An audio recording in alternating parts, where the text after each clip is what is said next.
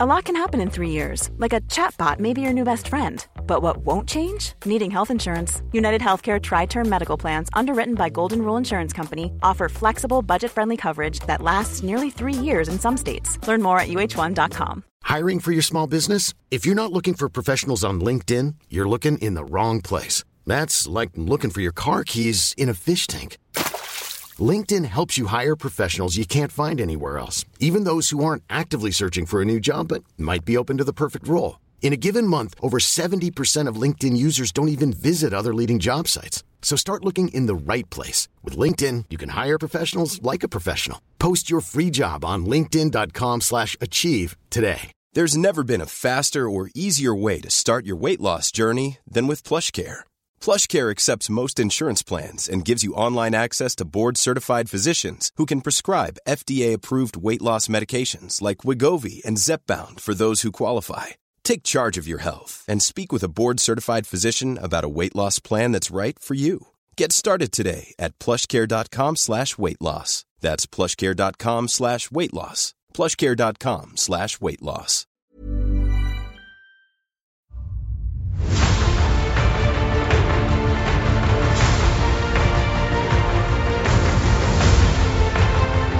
Hello, and welcome to Blizzard Watch, where I try really hard not to keep my voice from cracking today. I guess I'm going through puberty. I'm sorry. I'm Matt. I'm the host. With me this week are two fantastic co-hosts. Uh, first up, he's Mitch. He's going to talk about Animal Crossing. I can't stop him. I've tried, guys. I've tried. What are you up to, Mitch? Well, there were new animals added in Animal Crossing this week, so getting my reputation up with them. Um, also, I'm on the the rank five of the Elegant, the second one, so like the stagecoach or cart or whatever. I'm building that, um, and then I have a whole other set of things to build. Outside of that, though, in Blizzard World, um, I actually I fired up Diablo uh, like Friday or not even Friday last week. Um, I don't know why, just kind of on a whim and I started a uh, a demon hunter just to see how it was, and it it's okay. It's not my favorite so far, but I still got a long ways to go. I don't know if I'll play it much. I would think if you like Shadow Priest, you'd probably try Witch Doctor or uh, Witch or Doctor was my very first one, um, and when I say very first, I mean like release. So I haven't done Witch Doctor proper since it's you know it probably felt a lot different back then. But I have done Necromancer, and I absolutely love Necromancer. Um, but I just I wanted to give Demon Hunter a try and see what it was like. But it's it's okay. It's not my favorite so far, but I'm waiting to see if that changes. All right, cool. Also with us this week, uh, she does practically everything everywhere at all times. She is watching you like an all-seeing figure of myth. Uh, and Stickney. Yeah, and what's up? Hi, Mitch. It's a carriage. It's a carriage. It's a fairy tale carriage. It's not a stagecoach. I couldn't remember off the top of my head. Also, I have a break. level three carriage in my town, and I'm working my way up to level five so I can get that sweet, sweet castle. Anyway, yeah. um, We're so cool. we're nerds. I've also been playing Pokemon Go again. Weirdly enough, it just kind of picked up again. My sister was like, "Hey, you want to go?" You trying some to get that? Are you trying to get that one that's like disguised as other ones? Ditto? Ditto? Oh, I have two Dittos Yeah. already. I have to have actually to catch another that. one because I'm doing Yeah, I was gonna say for the legendary chain. Yeah, I'm doing the quest chain for um, Mewtwo. No, Mew. Excuse Mew, me. Mew. Mewtwo is at a raid, which I haven't been invited to. I just figured out how to do raids and stuff. It's been a while since I played, but my sister was like, "Hey, do you want to go hit up some Pokestops?" And I was like, "Okay," because I hadn't actually like touched it in a while. So, um, I'm In the car loser, we're hitting Pokestops. On Argus. on Argus, yes. Uh, anyway, no, I got I actually got my second legendary Pokemon today. I got a Mol, Oh, Mol- no, a. Zapdos, excuse me. Um, I had a Moltres and then I got a Zapdos. I'm super excited about that. But that's like beyond the point. So World of Warcraft, I've been working on my Nightborne, but I've been doing this thing where I will log on, I will grind out a level, and then I'll log back off again. So I'm only doing it like a level at a time. So it's kind of slow going, but it's mostly because I'm like, I'm reaching that point where it's like I've done all of these places and all of these quests and everything like a million million times, and I'm kind of bored of doing them again. So what I'll do is I'll like I'll I'll throw like a podcast or something up on my second monitor or like a TV show while I'm working on it. But once I ding, then I go ahead and I just log back out so that my rested XP comes back up again. It doesn't take very totally get long to go from level to level. Um, but yeah, I'm just dreading the day that I'm going to have to go to Draenor because I don't want to go. I have been told though that um, you can get up to I well okay, so it's level is it level 80 that you have to go? Level 80 is Cataclysm or Pandaria. Okay, yeah, so it's level 90 that you have to go. Um, is it 90 or is it 85? I think it's 90 It's because 90. you yeah because 85 Yeah. was Pandaria originally. There was that, yeah, there was that stupid five level thing that they did for a while there. and Now they're just doing 10 levels, which I appreciate. Anyway, so I have been told that you can hit like level 92 or 93 or something like that if you just keep going in Pandaria or wherever.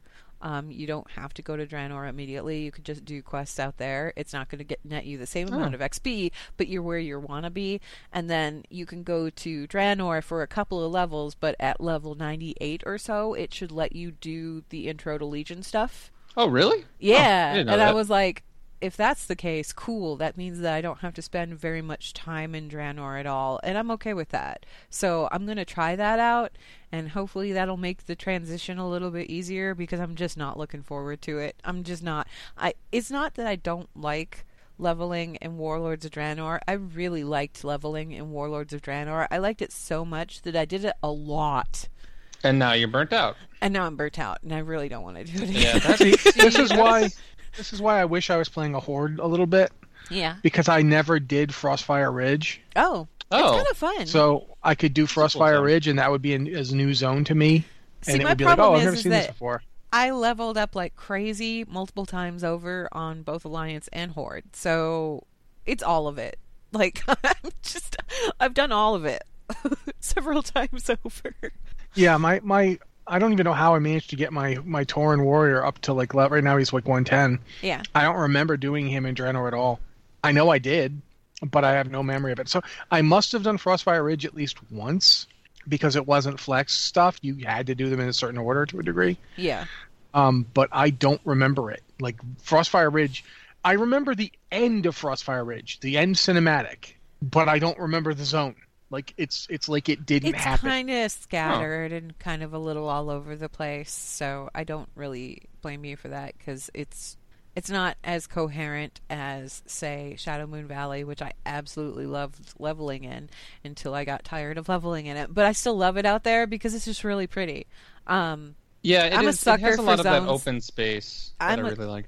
I'm just I'm a sucker, sucker for zones with like good aesthetics, and for me, good aesthetics is like make everything green and growing and pretty. I'm not I'm not a huge fan of deserts. I'm not I'm definitely not a huge fan of like barren winter wa- wonderlands like wastelands. Have you done a lot of Zuldazar in the beta? Um yeah, oh Zuldazar is so pretty. Okay, I, was gonna it. say that you, if if you like that kind of stuff, you'll love It's Zuldazar. so pretty. I'm like, ooh, you can walk under the trees, like the roots come out of the ground, and you there's like tunnels and things. Yeah. No, it's it's rad. I love it out there. anyway, I think I've babbled on long enough. Alrighty, we'll move on to some top stories then. Uh, first up, I guess we're going to mention this one really fast because there's not a lot to say about it other than the new Kul Tiran Druid form, the travel form, was uh, announced. They, they've it's been data mined. Uh, it is super creepy. I mean, if you've been looking at, and I mean that as a compliment here. I, I one of the things I'm really fond of for both the Zandalar and Kul Tiras Druids that we're getting in uh, Battle for Azeroth is that they have completely flipped the script on the aesthetics of the class the Zandalar have the whole dinosaur looking forms. They're, they're all creepy dinosaur models that I like quite a bit. Um, creepy isn't the right word, I was because I'm still thinking of the Kul Tiras druids. The Kul Tiras druids have these Wicker Man, like I actually called it Wicker Punk in the article because that's what it looks Yeah, like to me. one, one of the Q commenters was like, "Oh, he coined a new term, and I love it. yeah, like Wicker wick- punk." they, they're like you know all wicker and skulls and stones and stuff. It's all it's messed up looking because it fits the uh, aesthetic of the hags that we're seeing. Uh, if you've Yeah. done Drustvar, it fits their aesthetic quite a bit. I'm- I'm- so good. I don't I don't really want to play a druid all that bad. Like I straight up never been all that big a fan of the class. But these two versions are making me think about it. Like I'm seriously considering how am I going to get I need to get a horde to like 120 fast so I can get Zandalar unlocked once we know how to do that. So I can get a Zandalar druid because there's no way I'm not going to tank at least one dungeon as giant turtle monster. There's just no way. You actually feel the pretty much the exact same way I have. Uh, Druid's the like one class I've never fully leveled to an expansion's cap, Druids are fun. but but seeing the the Kul Tiran and the Zandalari Druid forms, I'm like, all right, yep, this is my time. This is when I do it. Yeah, I, I really like that they've got their own unique aesthetic and their own unique take on Druidism that doesn't seem to have anything to do with the Cenarian Circle. That it makes it its own thing. I really like that. I think they look really good, and the Kul Tiras aesthetic in general is really. Um, but they the Druids definitely borrow from the Drustvar mobs. It's it's Oh yeah, and I again, I think I said this once before, but like when I saw the the Zandalari forms the first time, I was like, oh my god, there's no way the the Kul Tiran Druid forms are gonna like even come close to topping this. But now that I've seen them, I'm kind of like, oh, I, do I want two Druids now? Because they're just Yeah. Druids are I- fun. They're, I love the Drustvar aesthetic, like, and, and that is what the Druids are. Yeah, it's very it's it's its own unique thing that you're not going to get in any other druid.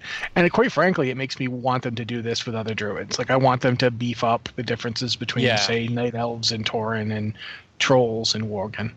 Uh, Can I just say for the record here, after having run around in Kul Tiras for however long, um, and the same actually applies to Zandalar, but mostly Kul Tiras, I want every single piece of clothing that the NPCs are wearing. I want all of like the fancy coats and the cool shirts. Like I want all of can we do we get cosmetic sets of these things because I really need Well, the all the of them from- Kul Tiran all the of them Kul Tiran heritage armor is like that long coat. But Yeah, but I, that's I just like get one- more outside of the heritage stuff. I was gonna say that's just like one thing. If if there is somebody in Kul Tiras that opens a clothing shop over in Boralus, if if if some tailor opens up a clothing shop over in Boralus, I will spend all my money at that store. Like that's that's where my million gold will go. Is just if to that store. listening, they're going to name Give the me NPC all after of you. Know. just just give me all of that stuff. Give Yeah, th- there's an- everything.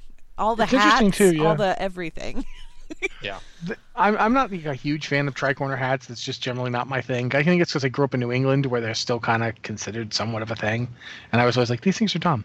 But I'll say this much: the uh, there's a couple uniforms like they have the, the they found a leather set. I guess I might as well just move into this. There's a they've done a lot of data mining on on uh, gear sets and so forth, and one of the gear sets is coming from the dungeons is a leather set that is basically it is like pirate. I don't know what else to call it. It's a pirate outfit. Um, it is basically a pirate outfit with the tricorner hat and all the trimmings.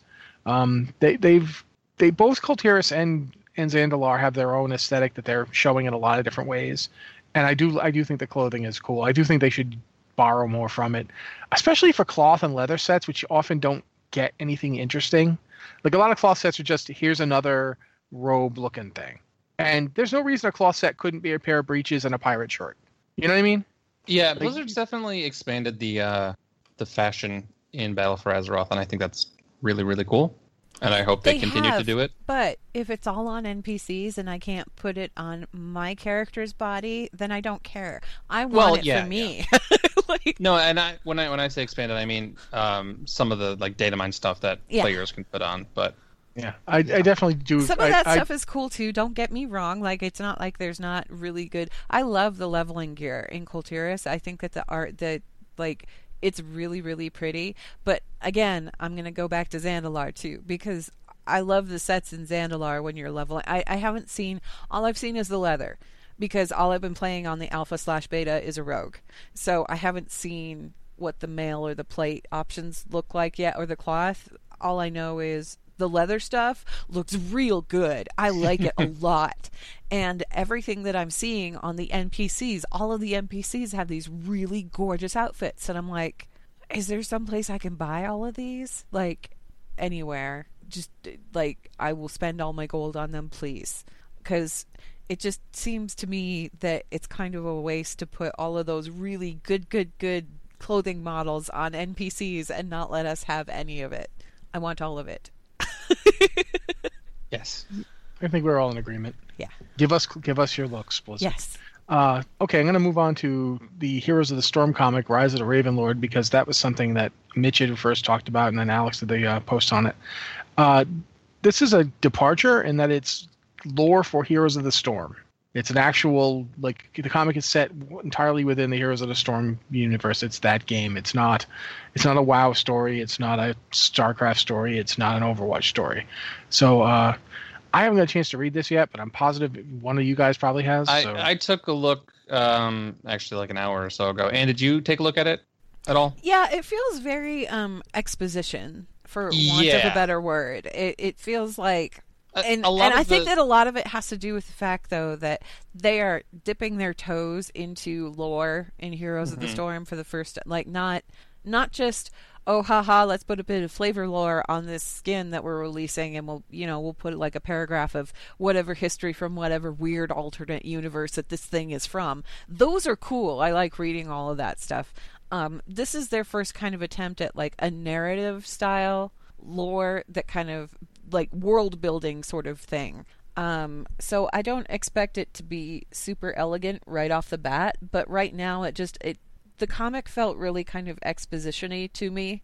It was. It also seemed really short, and a lot of like I was reading some of the Reddit com- uh, comments on the comic, and they were kind of like, "Is is there more?" Like uh, that was, you know, I I kind of don't really understand entirely what's happening. Like there's a couple hints of you know future events here and there, but it yeah uh, expositionary ex, expo. Is that what you said? Uh, Exposition, yeah, it just Yeah. feels very expositiony. yeah. Um, where it's, it's like it's interesting to see them do this, um, but they did. it did they feel had the, short too. It ended kind of abruptly, but I think this is just like the first issue, and there's going to be more issues over the course of the yeah, year. I I am hoping that the more issues uh, come out faster than and someone kind of joked. Um, Overwatch lore does, because if this is all we get each time, then it's going to be a, a long year. But um, they did say it, they had like a developer interview. It was like the creative director and the game director, I believe, um, Yeah.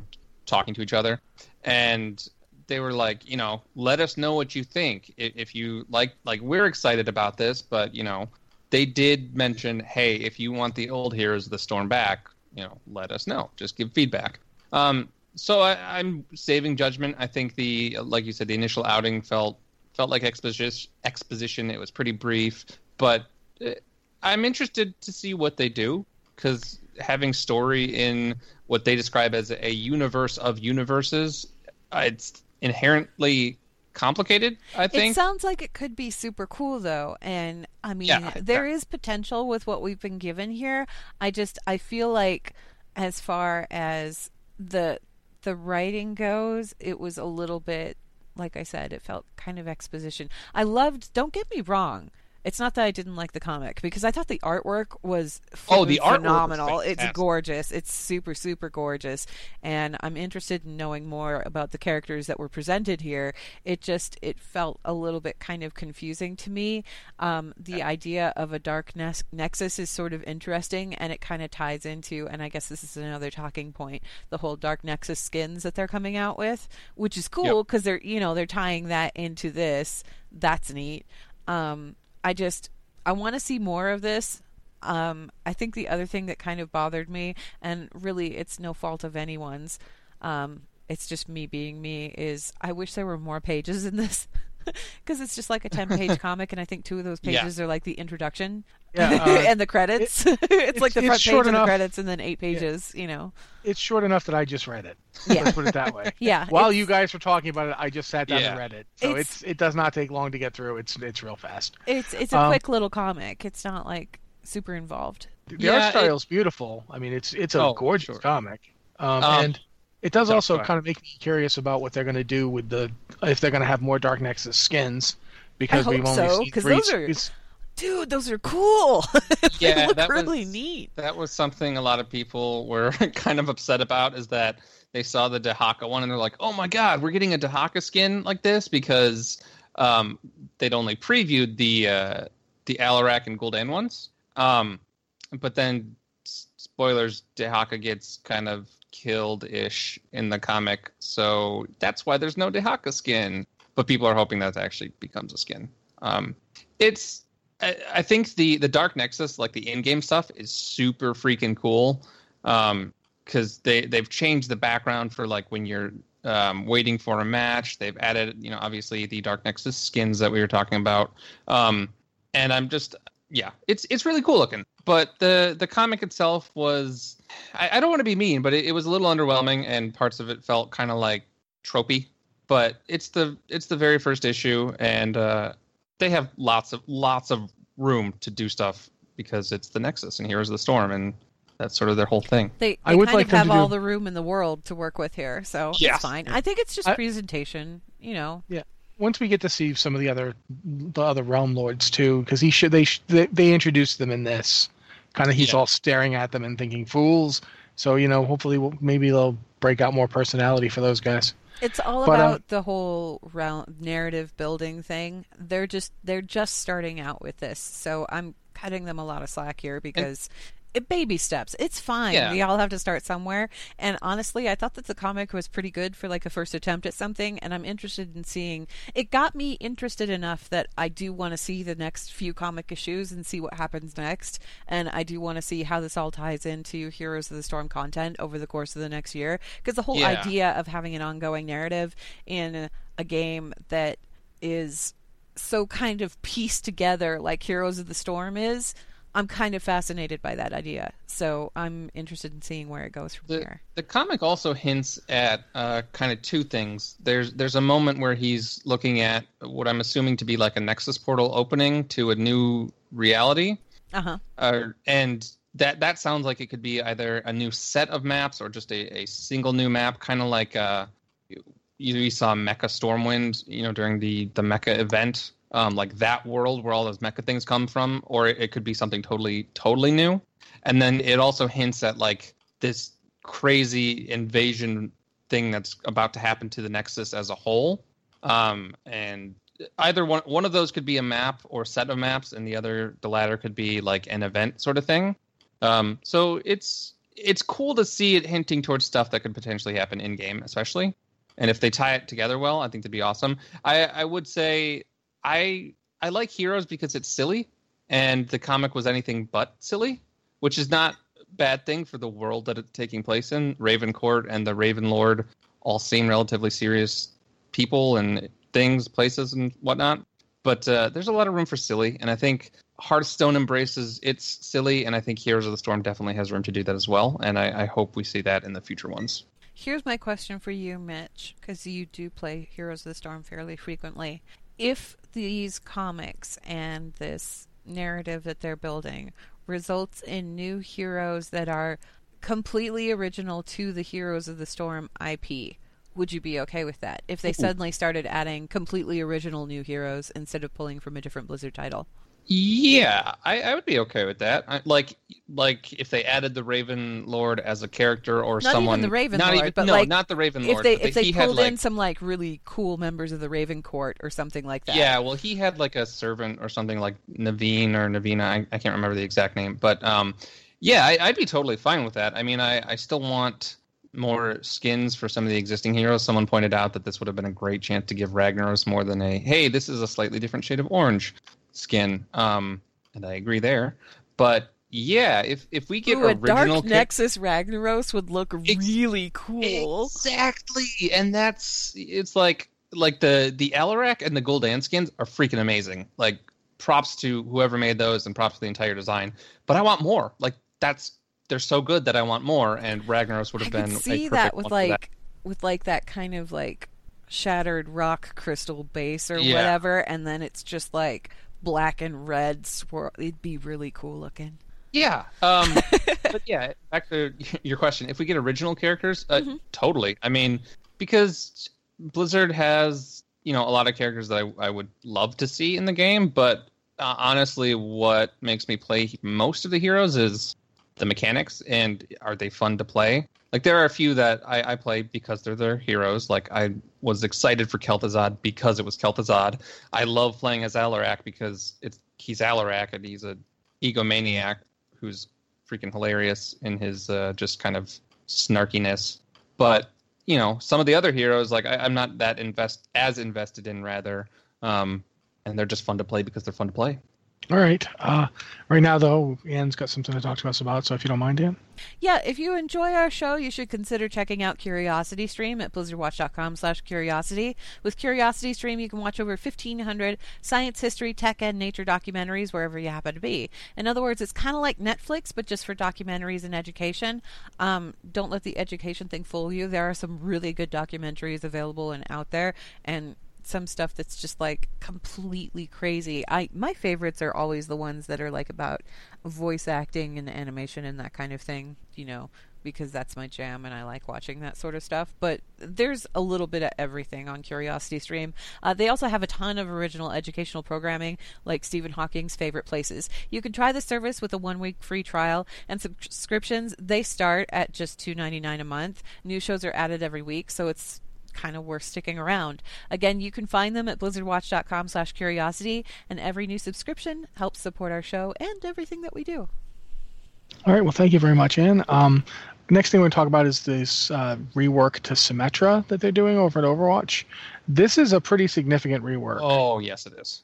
Um, they're not just tweaking her; she's changing roles. Bye bye like support.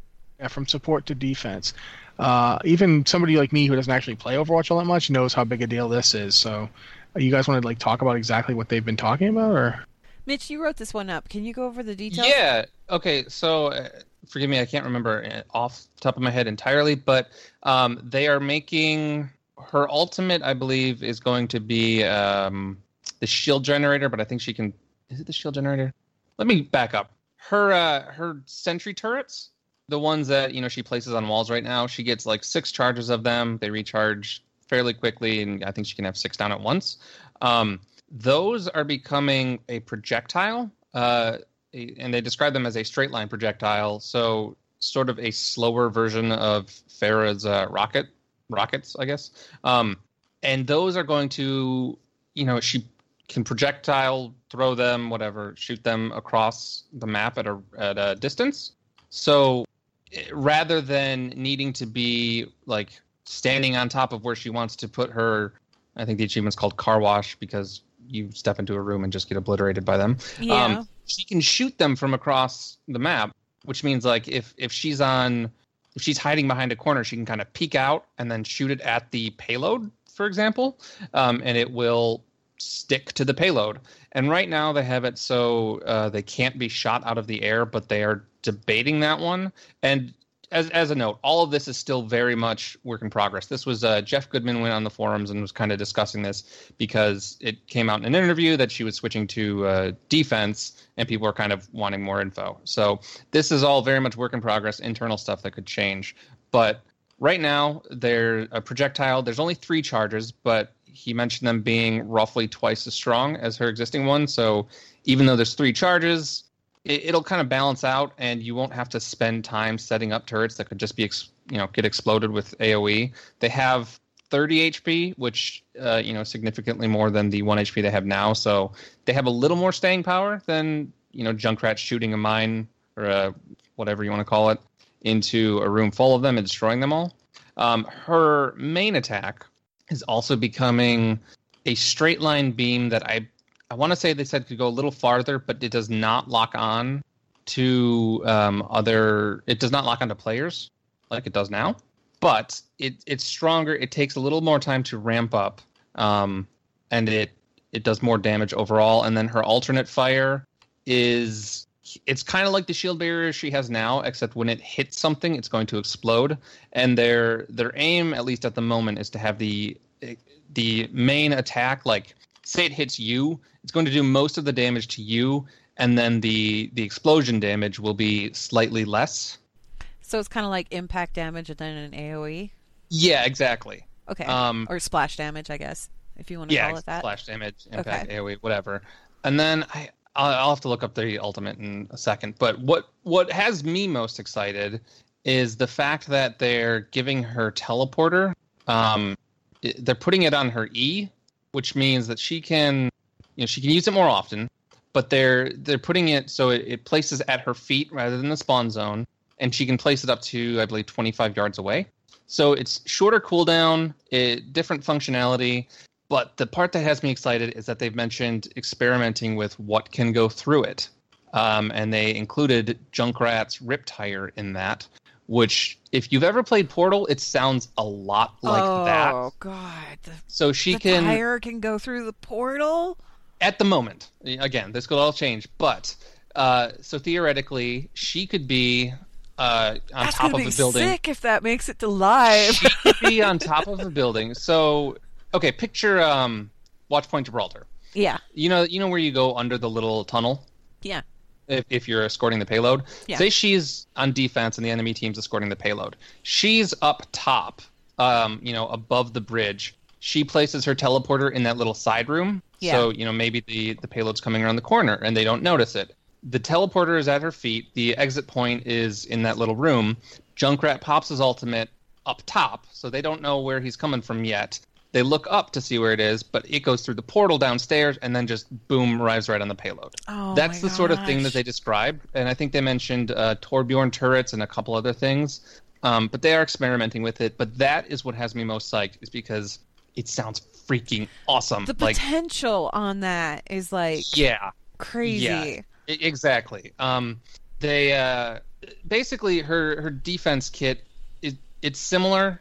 Um, style wise like she still has teleporters she still has turrets and i think her ultimate can do a shield uh, she can't do shields as part of her basic kit right now though which What I'm looking at here is that like photon barrier is going to be the ultimate, and Yeah. instead of placing a moving barrier, it's a static barrier wall that affects effectively is infinite in size and has 5000 health and she places it much like Mei places her ice wall which means you can place it at some range and you can also change the orientation Oh, okay, yeah, that- that's what it was. So that's that's going to be her ultimate. Um, but the overall change with her kit is um, she's she's going to be more of like a Bastion or Torbjorn in the sense that she doesn't have to be as close as she used to to do what she does.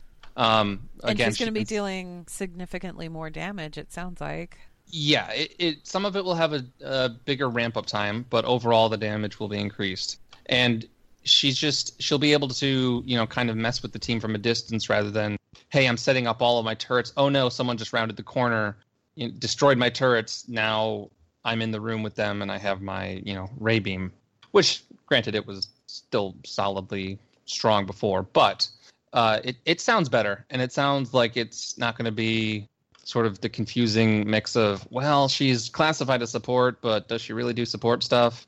Um, I, i'm excited. Uh, you know as someone who i haven't played symmetra in ages and when i do it's just to set up those car wash style death rooms. Um, i will definitely be playing the heck out of the reworked symmetra and i am so excited to see what plays the pros come up with if the teleporter projectile thing stays. it's going to be amazing it sounds so cool Now, keep in mind that all of this stuff is still very much in development, so none of it is actually guaranteed to make live, and they will, you know, they'll be issuing more information on that as Yeah, this this wasn't even like, hey, this will be on the PTR next week. Like, you know, sometimes they'll they'll put up Yeah, they just had to say something because they Yeah. made that slip and they had to let people. People are freaking out. They were like, "What? Yeah, She's not. yeah, She's gonna not be so- support anymore. What do you mean? You gotta you gotta tell them something. Come on, guys." and, and part of that they also said was because they they want players to give feedback, you know, even if they're not necessarily playing, they want to give insights into the design process and what they're thinking. And I I love that sort of open communication, and the Overwatch team has been pretty good about that. Even Yeah. if she's, you know, even if things could change, even if she's not ready for the PTR yet, like just knowing that this is where they're going with her is really cool. Yeah. Okay. Uh, speaking of Overwatch, however, um, this week we also had a di- slightly different story. Um, last back in January, about 13 players in South Korea were arrested for uh, boosting, hacking, or otherwise cheating in, in Overwatch, which is against the pretty strict laws of South Korea. It's a And- big no-no in South Korea. And this week, uh, two of them got their, you know, punishments. They they, they were, you know, given handed down. Uh, one of them got a fine that co- equates to about ten thousand U.S. I forget the exact amount in, in Korean money, but Ten it's million won. you ten million won. And uh, Oh, the other wow. one got got two years probation, uh, which basically means you got jail time, but you don't actually serve it, but it's on your record. Uh, that's a pretty big deal for cheating in a video game. You know, Yeah. it's a- in, in in the United States, th- this is not illegal. as such, you would not be arrested for it. Um, so yeah, South Korea takes it pretty seriously, and Blizzard was working with them to to help catch these people in the first place. So I if, keep in especially mind if, that the reason that South Korea takes this so seriously is because South Korea. I don't know if you all have noticed, but they are really big on the whole international gaming scene. Like it's a big What? deal in South Korea. yeah, this is a, is this is big a major deal. this is a major economic thing in, in Yeah, South Korea. it- It- it's- it's a force. it, it's a big thing. It's way bigger than it is probably almost anywhere else in the world. Really, it's a big thing out there. So um, they have had a lot of problems with hacking and botting and all of that other stuff, and they're really cracking down severely on it because this isn't just a haha you're playing a video game. This is you know stuff that affects the economy and stuff. Like it's This is this is you big deal. deflated the footballs in the. it's a big deal. Yeah, This is uh, also we should point out anyway. we should point out too that uh, in this particular situation, that the law was actually older than last year, but last year they increased the penalties because they they felt that the law didn't have enough teeth. This is one of the biggest tests of those penalties they've ever put out, uh, and being the test, guys. th- th- this is like we're still gonna we still have to wait to see what the other 11 people get but keep in mind that people who are like professional overwatch players even overwatch league players have run afoul of, of these exact offenses um, one player got the entirety of his you know debut season he didn't he got suspended for like 40 games for botting which is not botting uh, boosting which is when he play you play overwatch on someone else's account and win a lot because you're a better player than they are He and boosts their boosts- account yeah, essentially. it boosts. It makes them look better than they are. Uh, one player got suspended for half the season for that. Um, so there is. This is something that Blizzard takes seriously. That South Korea takes very seriously, and that is especially now that we're moving into the Overwatch League. You're going to see as as much more aggressive. Um, I don't want to say prosecution because Blizzard doesn't prosecute things, but you're going to see very aggressive pursuit of whatever penalties they can cause by companies like Blizzard. Blizzard wants this Overwatch League to be a real thing, and so far it is. It's pretty big, and this is how you keep it from getting denigrated. Uh, you're going to see this. You're going to see more people getting as much as Blizzard can throw at them. You'll probably see lawsuits in countries that don't have laws like this. They, they're prob- people probably will get sued, um, especially if they're on the professional level or trying to be. So yeah, this was a big deal, and I'm sorry, ten thousand bucks is not. I mean, that's. I saw that and I was like, my God, uh, I, I can't imagine. I would I would be destroyed. So yeah, that's, Don't don't cheat or or do Yeah. drugs. Yeah, so that's that's pretty much it for top stories. I Uh, never really got the philosophy behind boosting in a game like Overwatch. Because the thing is, is it's like, yeah, it makes your record better and it kind of artificially inflates your rank or whatever. But it also means that when you go to play your account, you're not as good as the person that was boosting you. So you're not going to have any fun because you're going to be matched against people that are going to vastly outplay you. Like, what's the point? I think What it's just to get point? stuff. The, They're just the to get skins and cosmetic, stuff, the yeah. gold. It's I mean in Overwatch it's the golden weapon. I think is and season rewards. I don't even know what you get season rewards. It's just not even worth it. It's not even Yeah. worth it. Why would you do that? don't do that. I don't know. Just Um, don't do that. But before we move on, uh, Alora did point out in chat that one week from today, which is you know the recording day, uh, May 9th is when BlizzCon tickets first go on sale. Yes. So we're we're getting close. Also, um, just as a side note, speaking of Overwatch, the Rialto map will make its debut tomorrow, I believe. Yeah, Yep. tomorrow. It's tomorrow on every Thur- platform. Thursday the the third. Yeah, what that is. tomorrow.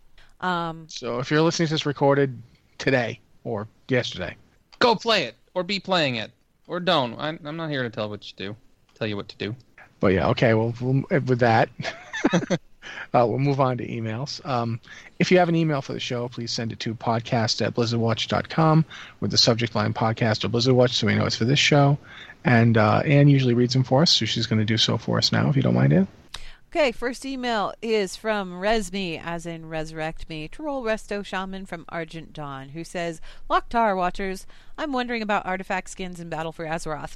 We know that the Mage Tower skins will no longer be obtainable come Battle for Azeroth, but I can't seem to find a definitive answer to the other skins. For example, Prestige 1 or the Balance of Power questline reward. Can we still obtain all of these skins and color variations during Battle for Azeroth, or are we running low on time to get this done? If we can still get them, will we be able to do so at a higher level than 110, or will there be some restrictions we need to know about? There are too many skins and too little time. If you have time, which skin and color variation is your favorite? Matt can choose, or Matt cannot choose a warrior one. Smiley face. Thanks for your time. May your blades never dull. Resme.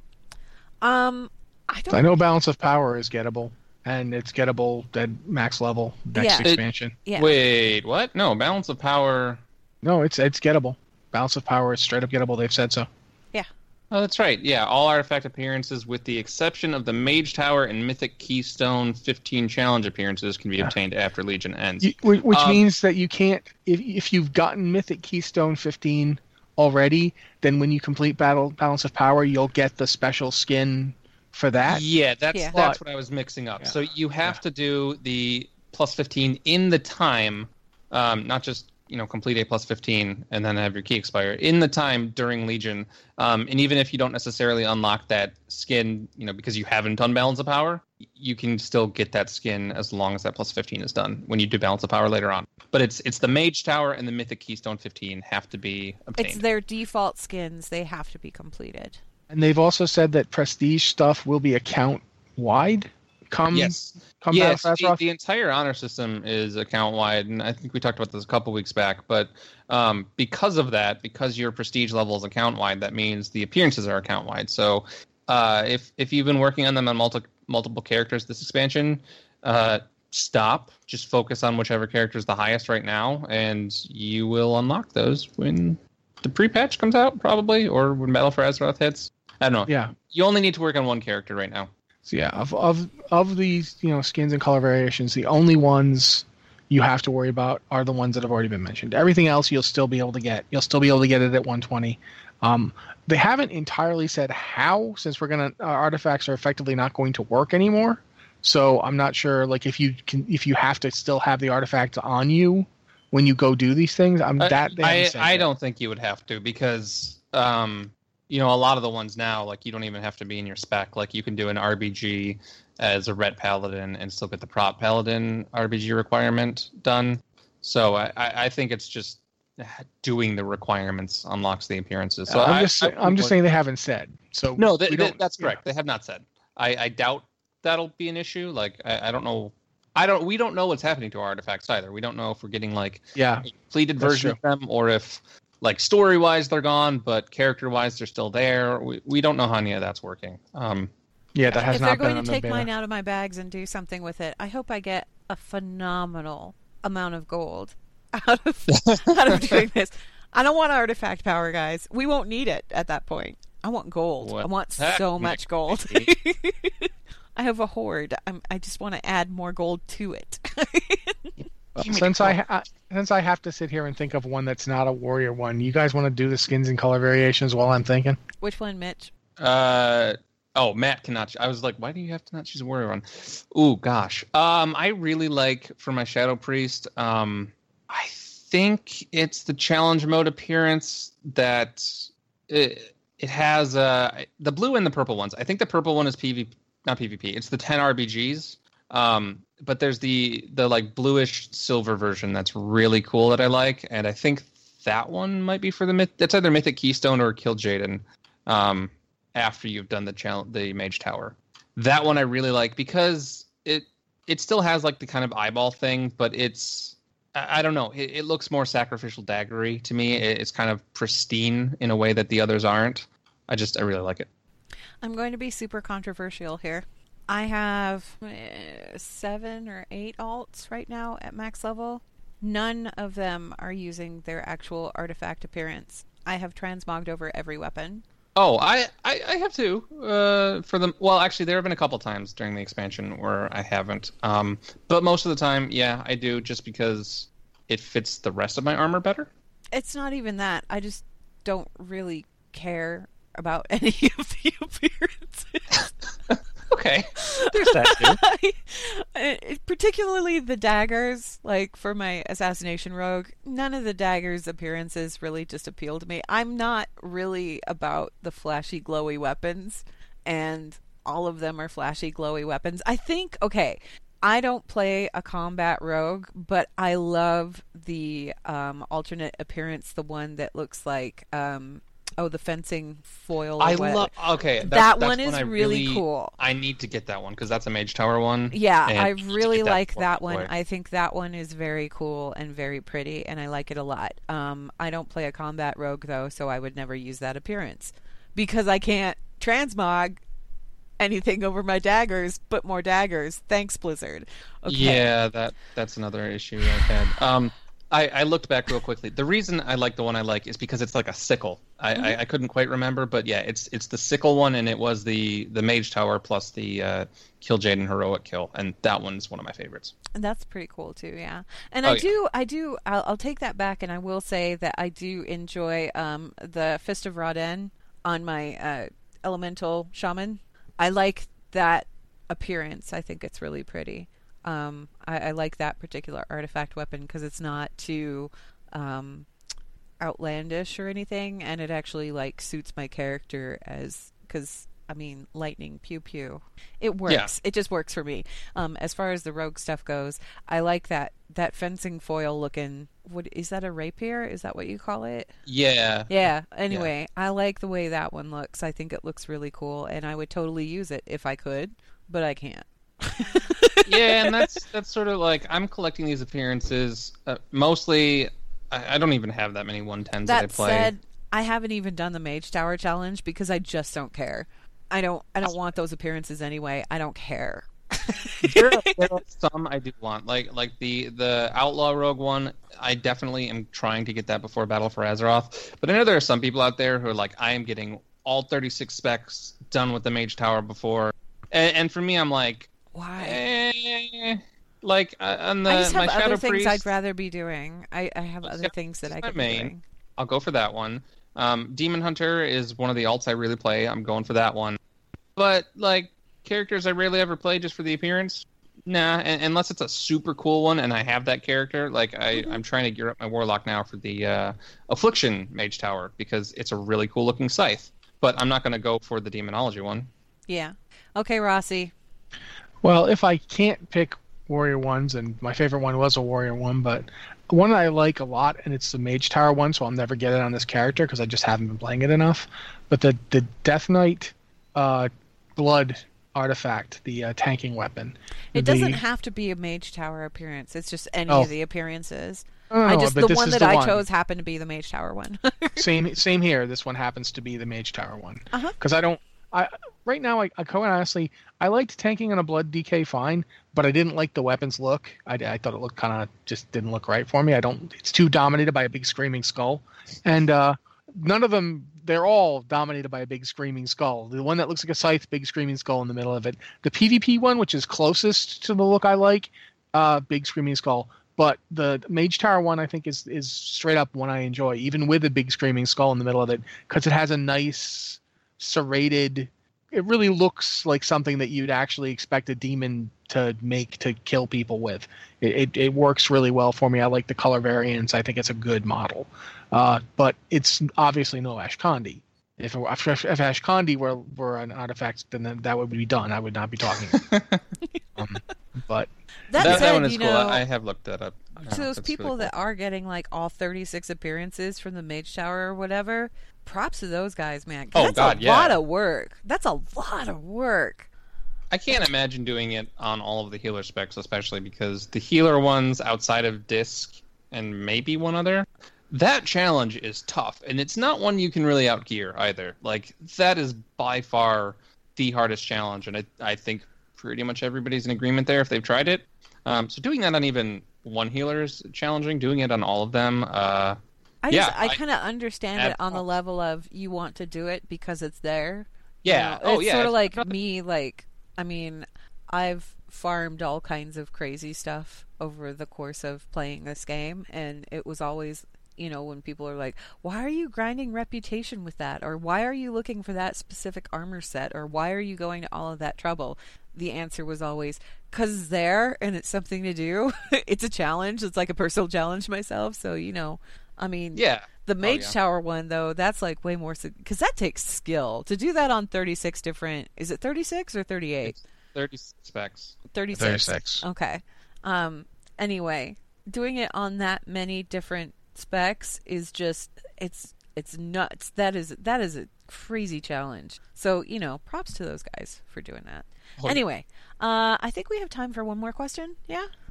Yeah. Sure. Okay. Um boy. Okay. I'm going to skip the second question here. Okay, I was gonna say I have no opinion on that. I don't know anything. Yeah, neither do I, because I don't play that. So there's there's literally nothing legit that I can say about it, which makes me sad. But we're gonna go ahead and go wow, to the next I, one. I'm, mine's mine's Beast Mastery, so I guess. Yeah, Oh, well. exactly. So let's just go ahead and go to the third question here. Uh, this one is from Luxem, who's a level 110 Shadow Priest on Earthen Ring, who says, Hey, Watchers, longtime fan of the show and would love to hear your thoughts on something I've been thinking about for some time. I can't help but think that Blizzard has somewhat written Sylvanas into a bit of a hole. It seems Blizzard is heading the Garrosh route with her, and to be honest, I don't want to see her as a boss in an expansion, but what other routes are there to go with her story? Redemption seems overdone and not to mention difficult for her. Part of me wants to see her slain abruptly at the beginning of the expansion. Oh, God. Before we go down the Garrosh 2.0 path. No. What do you guys think? Regards, Luxem. They are this from the not going to kill Sylvanas Windrunner. I don't Sylvanas think. is yeah super she popular. is way too popular. She is I- way too popular. This I've is had a theory uh, for years about this. I, oh, I, g- I think say say your theory and then I'll go. I think the worst thing you could possibly do to Sylvanas, the absolute worst thing you could do to her, is make her not undead. Yeah. Like if you raised her from the dead and she was a living high elf again, that would be the absolute worst thing. Because a, she'd suddenly have all her emotions fully working again. Oh, she'd go crazy. Yeah, She has she'd emotions feel now. What do you mean? they don't work properly, and she said so. Yeah. She's talked about how they're I, like a am yeah. I'm, I'm kidding. she'd she'd feel the guilt of everything she did. She'd remember it all. So she'd remember being killed, remembered having her soul pulled out, remember being a banshee, all of it. She'd have all of that in her memory. And she'd basically have to go on the run almost immediately because her former people would be trying to find her and kill her and bring her back as quickly as possible because they, you know, half of them are like, "Oh god, what do we do without Sylvanas?" and the other half are like, "No, we don't need Sylvanas anymore." You know that the whole Desolate Council thing? So no, no, a- no. yeah, there'd be a lot going on there. The Desolate Council wants her back, though. They're they're not like, hey, we can work without Sylvanas. They are. Some of them are. Some of them are. Some of them aren't. There's just a few hints we've seen. Some of those people are like, you know, let's just make our own decisions. And that some of weird them I- are. I think- yeah, that weird little preview of Before the Storm that people got at BlizzCon was the implication was there that there was maybe a contingent that wasn't exactly happy with everything that the Banshee Queen was doing. So the Desolate Council though wants her back. I that I thought was I don't know. Um, I will say when I was at the media event, I I asked Ion Hazzikostas about this because I don't want to kill Sylvanas. I don't want her to be Garrosh 2.0.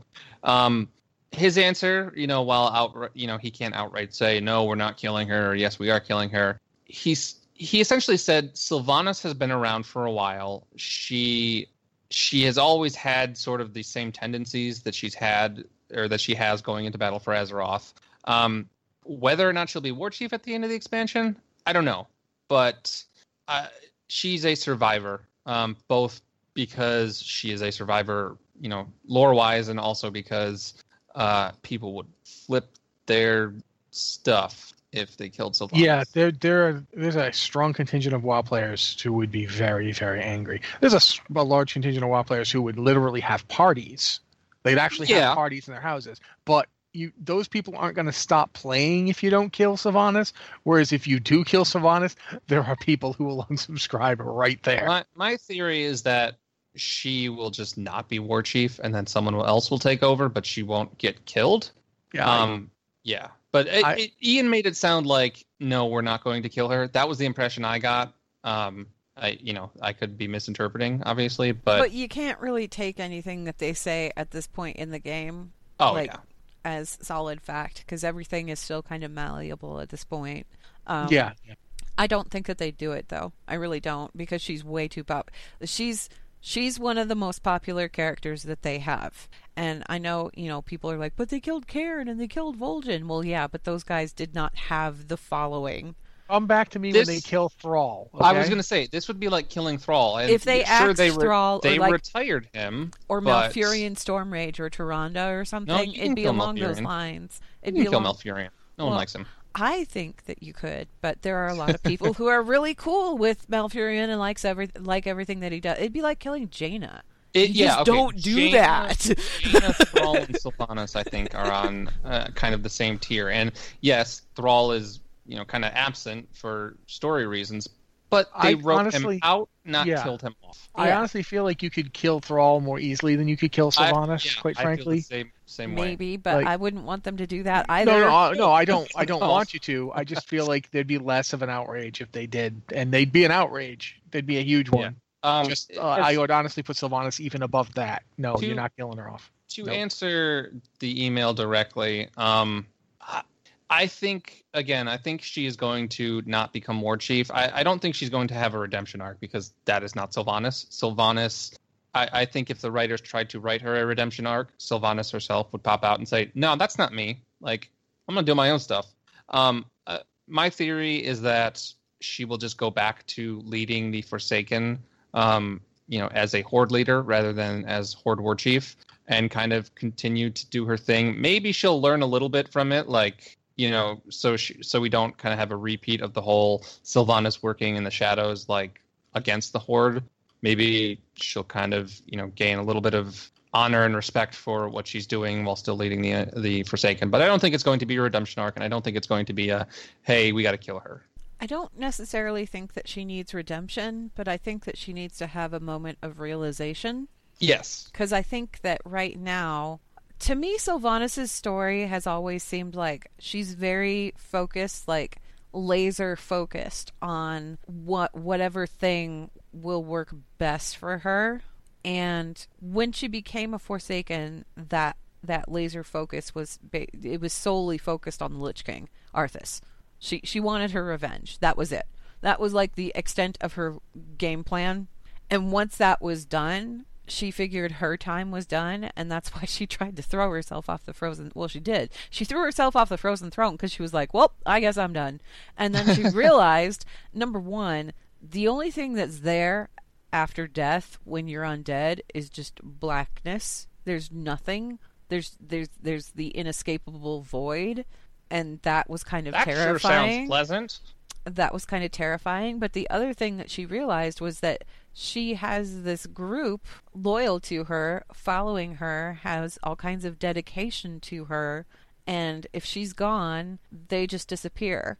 There's like a certain sense of responsibility there, and I think that's part of what brought her back. So then her laser focus was on them and how does she ensure their future and make sure that they'll be okay even if she's gone. And I think that she's kind of like gotten away from that a little bit here.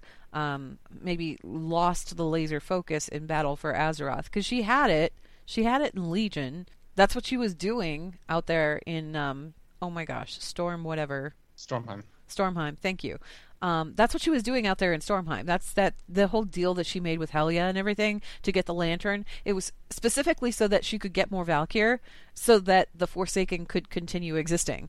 Because if they don't have anybody to raise them, then they're just eventually going to die out, and they're not going to die out in that whole oh we're going to go beyond into whatever is waiting for us. It's we're going to die out and we're all going to go to that black dark void place and we're never coming back from it. And that's not something that she really wishes for these people because there's beneath all of that anger and everything else that she's carrying and it's a legit anger because she had her life robbed essentially and she was shoved into another life that maybe she didn't want at all but she has to deal with it in whatever way she knows. And she has these followers that are kind of looking to her for guidance. So there's like there's a responsibility there that I don't think that she's she's kind of half grasped it, but I don't think that she's realized just how much they depend on her. Yeah.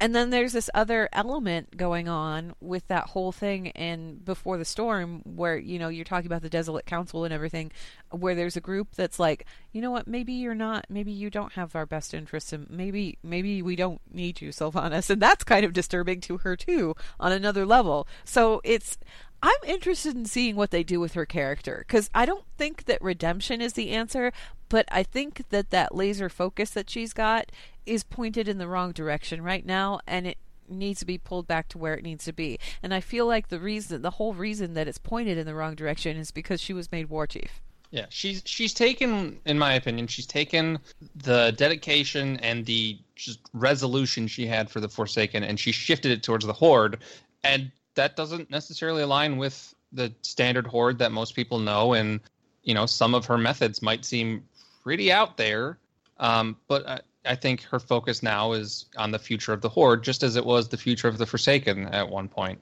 um, and i don't you know whether that's a good thing for I her feel, I feel like that res- and the forsaken I feel like that realization that she needs to have, though, is that what's good for her and the Forsaken isn't necessarily good for the entirety of the Horde.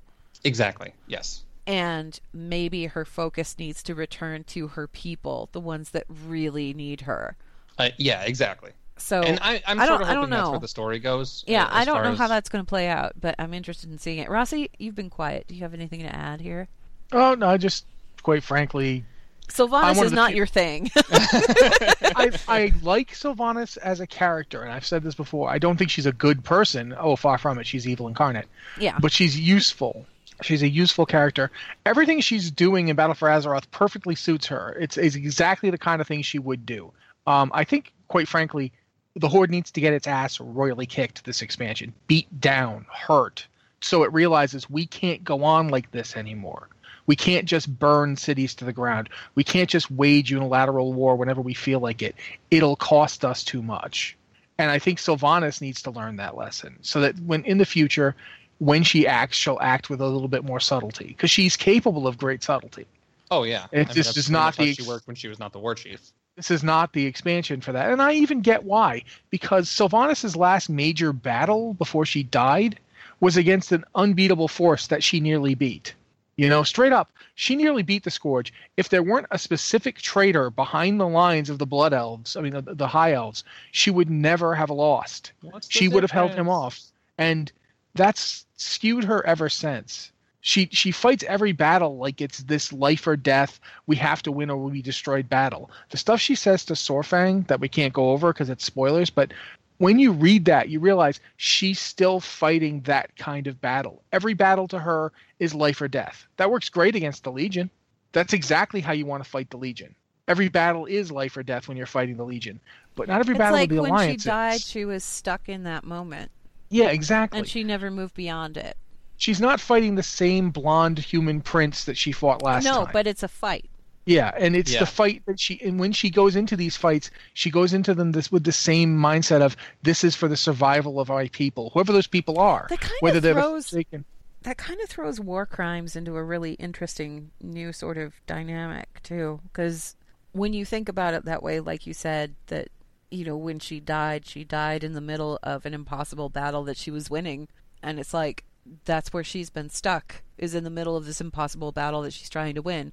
Only this one, well, okay, first it was getting revenge against the Lich King, which, you know, taking the Lich King down, that seemed like an impossible task, but they did it. And then the next impossible task is how do I keep my people from dying out? That's kind of an impossible task because you're looking at a force of undead, and the things that you'd have to do to keep those people going are kind of unforgivable and not at all acceptable in polite society.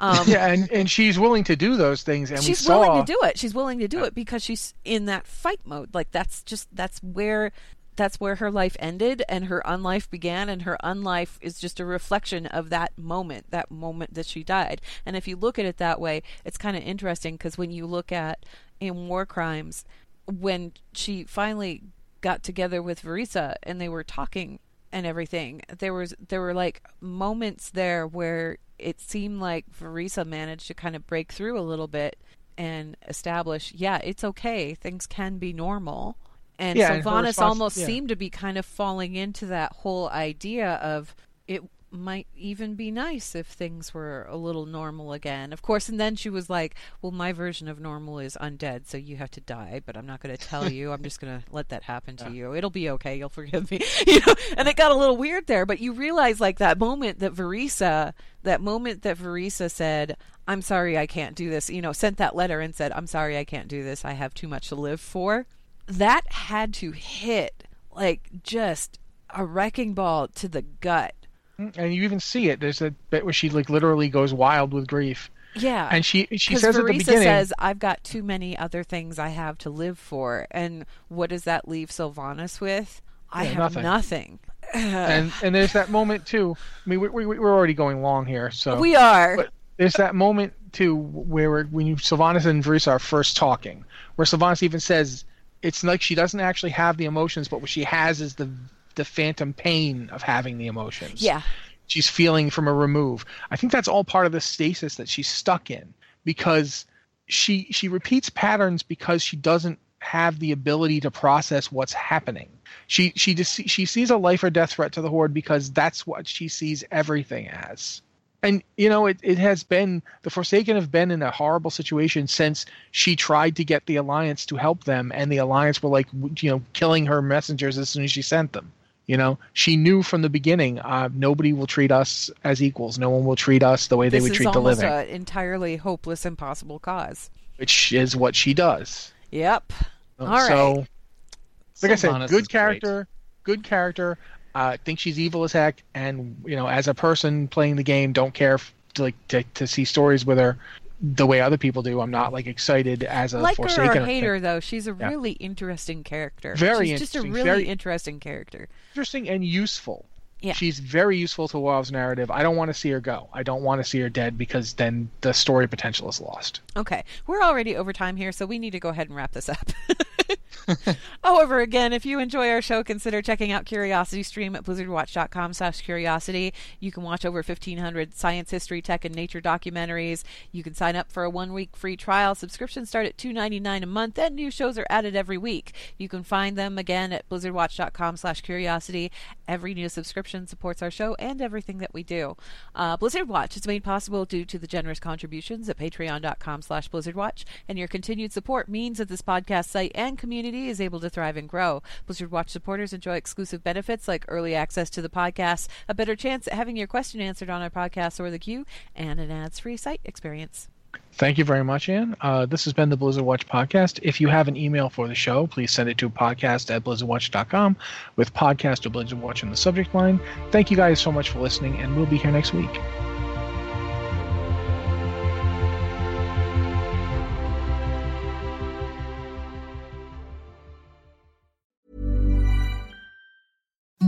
Imagine the softest sheets you've ever felt. Now imagine them getting even softer over time. That's what you'll feel with Boll and Branch's organic cotton sheets. In a recent customer survey, 96% replied that Boll and Branch sheets get softer with every wash. Start getting your best night's sleep in these sheets that get softer and softer for years to come. Try their sheets with a 30-night guarantee. Plus, get 15% off your first order at bollandbranch.com. Code BUTTERY.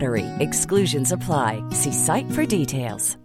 Hi, I'm Daniel, founder of Pretty Litter. Cats and cat owners deserve better than any old fashioned litter. That's why I teamed up with scientists and veterinarians to create Pretty Litter. Its innovative crystal formula has superior odor control and weighs up to 80% less than clay litter. Pretty Litter even monitors health by changing colors to help detect early signs of potential illness. It's the world's smartest kitty litter. Go to prettylitter.com and use code ACAST for 20% off your first order and a free cat toy. Terms and conditions apply. See site for details.